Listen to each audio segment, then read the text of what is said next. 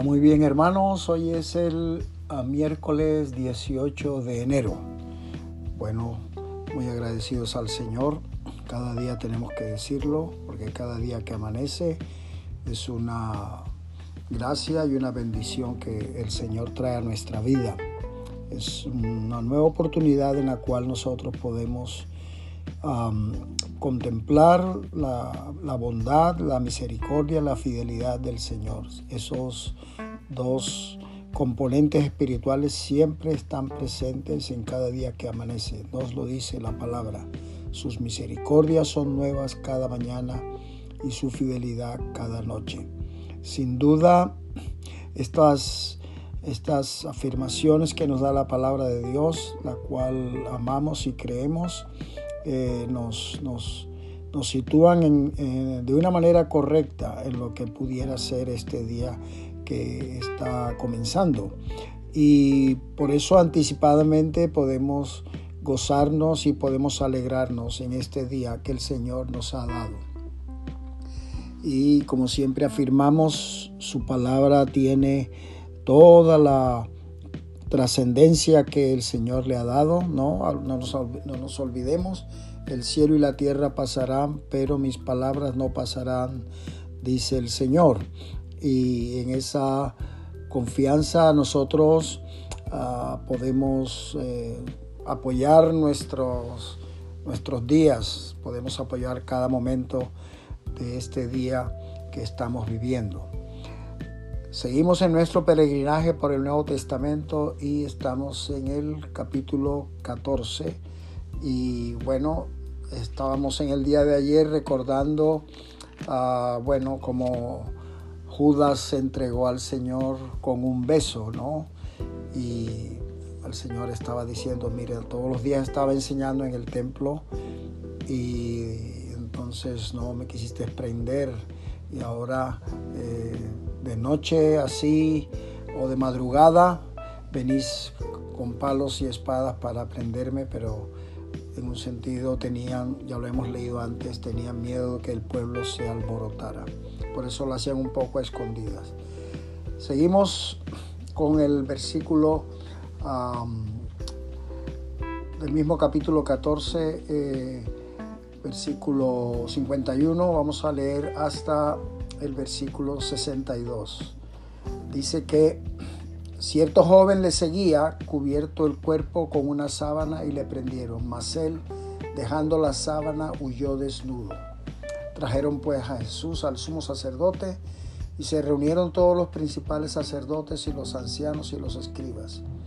Y Pedro le siguió de lejos hasta dentro del patio del sumo sacerdote y estaba sentado con los alguaciles calentándose al fuego.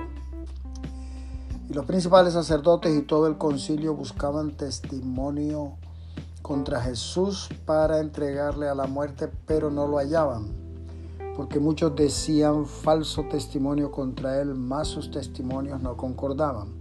Entonces levantándose unos dieron falso testimonio contra él, diciendo, nosotros le hemos oído decir, yo derribaré este templo hecho a mano y en tres días edificaré otro hecho sin mano. Pero ni aun así concordaban en el testimonio. Entonces el sumo sacerdote levantándose en medio preguntó a Jesús diciendo, ¿no respondes nada? ¿Qué testifican estos contra ti? Mas él callaba y nada respondía. Un sacerdote le volvió a preguntar y le dijo, ¿eres tú el Cristo, el Hijo del bendito? Y Jesús le dijo, yo soy. Y veréis al Hijo del Hombre sentado a la diestra del poder de Dios y viniendo en las nubes del cielo. Esta, esta, este pasaje, estos versículos tienen, bueno, muchas cosas interesantes que podemos ver. Ah, dice que aquel joven que le seguía, ¿no? Y le, agarraron. Parece que era el mismo Marcos el que narra esto, quien estaba en esa situación, ¿no? Y él, bueno, él se pudo soltar y dice aquí que huyó desnudo. Ah, cuando traen a Jesús y al sumo sacerdote y se reúnen todos los principales, Aquí ya encontramos a Pedro que le está siguiendo de lejos. Y bueno, en un sentido estaba allí a la distancia calentándose al fuego. Entonces, todos los sacerdotes y el concilio buscaban testimonios contra Jesús. Los que venían, bueno, muchos eran falsos testimonios contra él, eh, no concordaban y algunos dijeron, bueno, ha dicho que él derribaría este templo y que en tres días lo edificaría, pero en esa, ese argumento no, no hacía en el sentido de que no concordaban todos los testimonios y ah, allí no, no encontraban ninguna pruebas. Ahora viene una situación que vale la pena resaltar. Cuando el sumo sacerdote ah, entra eh, directamente y le hace la pregunta, ¿eres tú el Cristo, el Hijo del bendito? Porque observemos que previamente todos las, los testimonios estaban orientados a lo que él podría haber hecho o lo que él podría hacer. Pero ahora el, sumo sacerdote se enfoca en la persona de Jesucristo y va directo a la pregunta, ¿eres tú el Cristo, el Hijo del bendito? Y vale la pena resaltar que Jesucristo en este caso eh, eh, afirmó, afirmó tres cosas que de una manera contundente deben afectar nuestra fe en Él, nuestra confianza en Él y nuestra comunión con Él. Primero, yo soy. Ah, ya aquí no, no se fue por las ramas, como se diría, no fue de, una manera indirecta. En otras ocasiones acordados que él decía, ¿qué piensa la gente quién soy yo? Y, o ¿qué piensas tú quién soy yo? ¿no? Tratando de ver si las personas tenían entendimiento y revelación de a lo que estaban viendo y oyendo de Jesús, pero ahora primero que todo él dice, mira, al sumo sacerdote que era la máxima autoridad dentro del Sanedrín y dentro del pueblo judío, dice, yo soy. Y esto nos debe a nosotros impactar de una manera profunda el Cristo, yo soy el Mesías, yo soy el enviado, el Hijo del bendito, yo soy. Y la segunda afirmación que también... Uh, como se dice, sostiene, sostiene esa afirmación. La segunda es, dice, veréis al Hijo del Hombre sentado a la diestra del poder de Dios. Esto era una, o es una afirmación que ah, tenía un contenido trascendente, un contenido no solamente de lo que estáis viendo, sino lo que yo, lo que yo, o sea, lo que represento yo, lo que significa que yo sea el Cristo, el Hijo del bendito. Me veréis ah, sentado a la diestra del poder de Dios. Y esto era una afirmación muy, muy, muy, muy contundente que el Señor los colocaba en un compromiso, ah, en este caso al sumo sacerdote, de a ver qué vas, cómo vas a reaccionar de lo que yo eh, te estoy diciendo. Y la otra afirmación es viniendo en las nubes del cielo. Otra afirmación que también debe impactarnos a nosotros porque el mismo Jesús está diciendo ah, mi trascendencia tiene que ver con que mi trabajo y mi obra ah, continuará al punto de que me veréis viniendo en las nubes del cielo.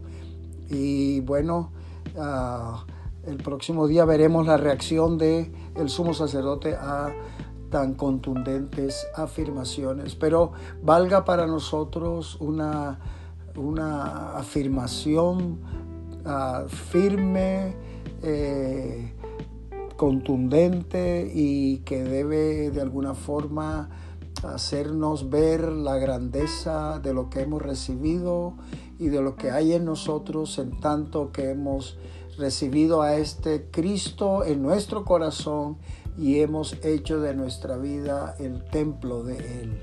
Así que demos gracias a Dios por esta realidad. Señor, te damos gracias en esta mañana.